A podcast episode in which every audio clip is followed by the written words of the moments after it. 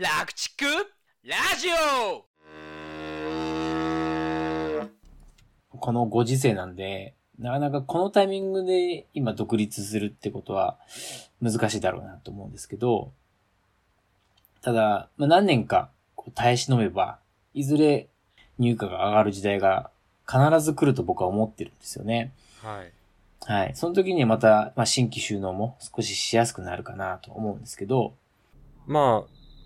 僕もそうなんですけど、いつの時代も、どの状況でも、やりたい人って結構やっちゃうんですよね、どんな時も。あの、あ周りが。逆逆境でも。そうなんです。確かにそうですね。みんなが止めてもやるし、あの、みんなが押してもやらない時はやらないしっていう、うん。あの、結構エゴなのかもしれないけど、あの、僕もやっぱり決心がついたからにはやっちゃうタイプで、うん。で、まあ、やり始めた途端、このコロナ禍で、いろいろな、まあ、煽りを受けたかもしれないんですけど、まあ、これもまた、ね、冒頭でおおお二人が言ってた前向きだな、酪農家さんはって言ってたのは、僕もそれは自分の思いとしてあるのが、この状況下で収納できたからこそ、あの、物事の回転がものすごく今、早く進んでるんですよ。あの、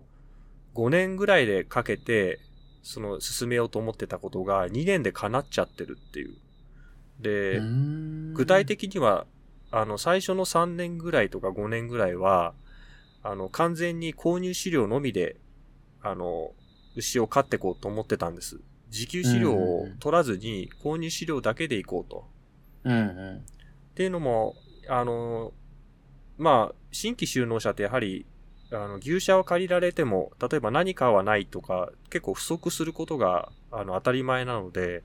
機会がないとか、そうなんです。収穫機械がない、トラクターがないとか、あと土地がないとかってあるんですけど、まあそういった人たちにその例題として僕も一例としてあげたかったんで、あえて購入資料のみでできるかどうか試してみたかったんですよ。うんうん。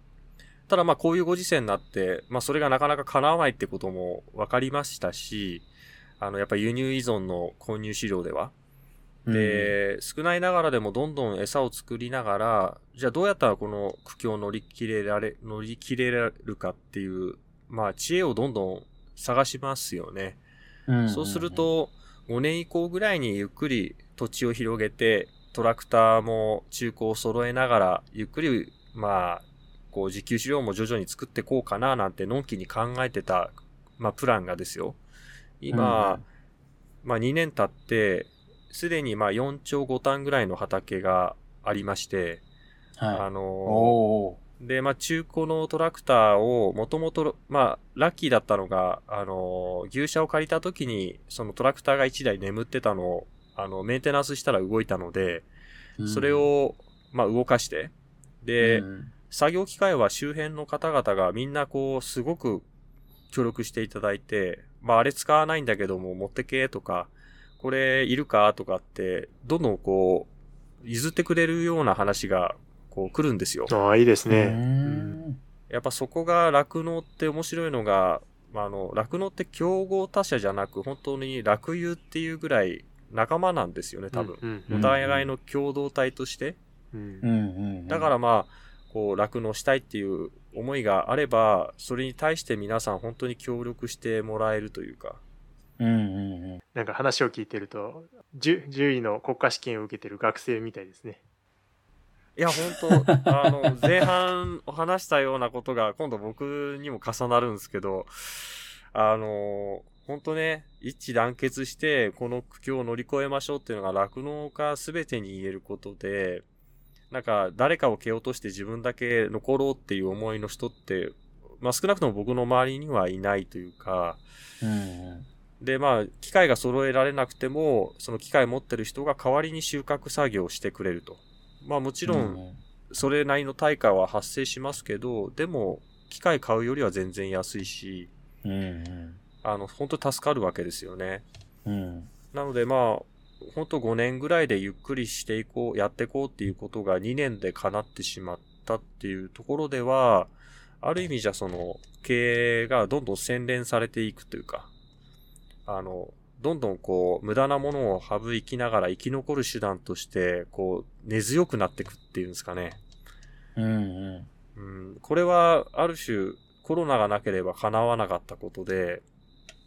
うん、この、いわゆる乗り切ろうっていうアイデアのもと、仮にコロナがなかったら、ものすごい儲かってたと思います。うん あ今の経営をね、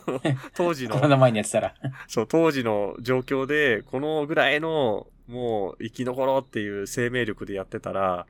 ものすごいスタートダッシュだったなって、あの、思いますし、あの、当時の計画がなんてのんきだったんだってちょっと反省もしてるんですけど、はい。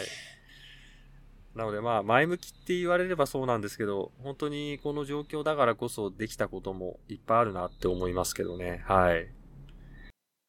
じゃあ環境によってだいぶ磨きがかかったって感じなんですかね。この数年っていうのは。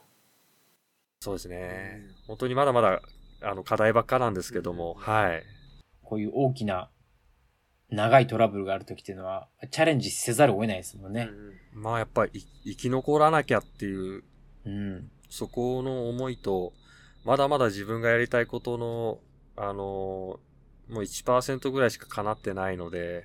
うん。あの、それ叶えるまでは諦めらんないですよね。そうですよね。もう、やめるっていう選択肢はないわけだから。全くないです生き残るために、うんもうリスクは取らざるを得ない。そう、そうなんです。だからこそ、成長がどんどん促進されるっていうのは。そうですね乗り切った後になればいいことですよね。はい今はかなり苦しいと思いますけど。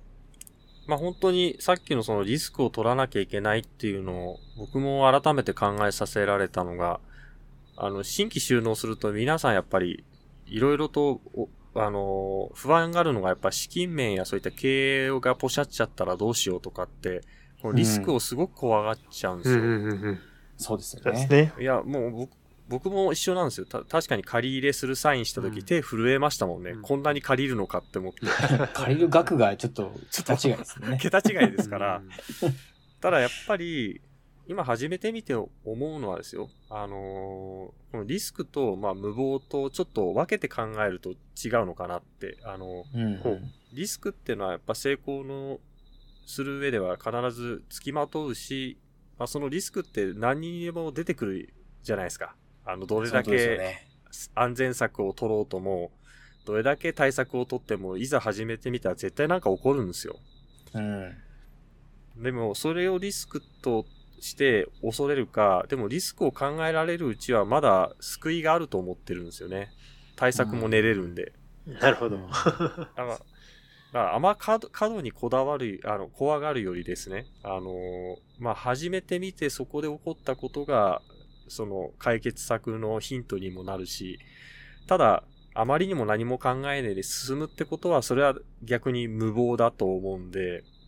なんかちょっと、リスクと、こう、無謀だっていうことと、ちょっと分けて考えると、今の、この、これからの新規就農者の方には、もうちょっとこうハードルを低くさせてもいいのかなって僕は思っちゃうんですよ。ですね。今よく考えた上で、リスクを取るっていうことは、まあ、どう、どうやったって必要なんだからっていうことですよね。僕らも、栃木県新規就農者が少ないので、でも多分やりたい方はそれなりにいるだろうと思っているんで、少しでも、まあ、新規就農したい方のサポートができればなってことは、ちょっと模索している部分があるんですよね。そうですねい。やー、ほんとそうだと思います。新規就農して一番不安だったのって、とりあえずはやってみよう精神でやってるんですけど、実力が伴ってないのを分かってたんで、うん。あの、こういった獣医師さんだったり、あと、まあ、作成、策定士さんだったり、まあ、餌を設計してくれるメーカーさんだったりうん。っていう、こういう協力なしでは多分、今の状況ないと思っていて、うんうんあの、必ずしもまあ、本当に、引き出しが多い方はいいに越したことないんですけど、知識のですね。でもうんあまりにも溜め込んで自分が納得いくまで待ってたら、多分もう年取って終わっちゃうんですよね。そうですよね。もう終わりがないんで、あの知識に。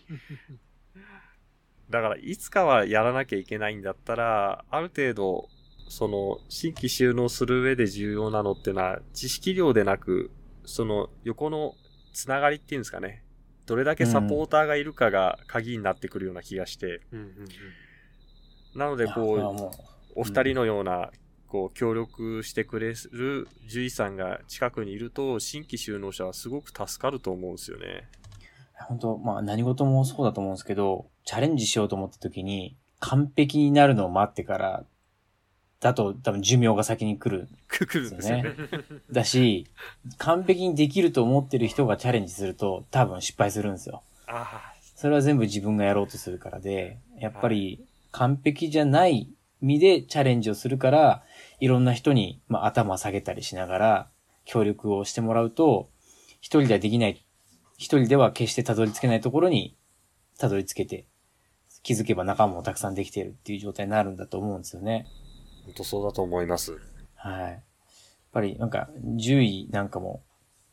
全部できると思って一人で抱え込む獣医は大体うまくいかないんで、そのい一軒の農家なり、その牛を助けようと思った時に、はい。やっぱり農家さんの協力、それからうん同じ診療所の仲間の協力だとか、その農場の成績を良くしようと思ったら、その農場の餌を設計してる人とか、農協の人とかと繋がって、そういう人の協力を引っ張ってこれる人。自分の力ではうんできないんでって言える人がやっぱり、農農家をサポートする身としても、やっぱり良きサポーターになれるっていうのはすごく感じるんで、やっぱりその完璧じゃないからこそチャレンジして、まあ成功に、早く成功に近づけるっていうのはとても感じます。本当にトライアンドエラーの毎日です。本当に。はい。まあそれが楽しかったりしますしね。そうですね。あちゃーってもうなんか、もう後悔してもしょうがないと思って切り替えるんですけど、いやーほんと失敗続きの時はもうダメダメですよ。はい。この番組の情報はなるべく科学的知見に基づいてお送りしておりますが現場での経験則や個人的な見解も含まれております牛の治療に関わることはかかりつけの獣医さんとよく相談の上ご検討ください本日の番組はいかがでしたか？番組への感想・質問はこちらまで。ファックス番号028-675-5975 e メール rakuchiku.radio.gmail 番組概要欄にも記載してありますのでぜひお気軽にご連絡ください。お参加今夜は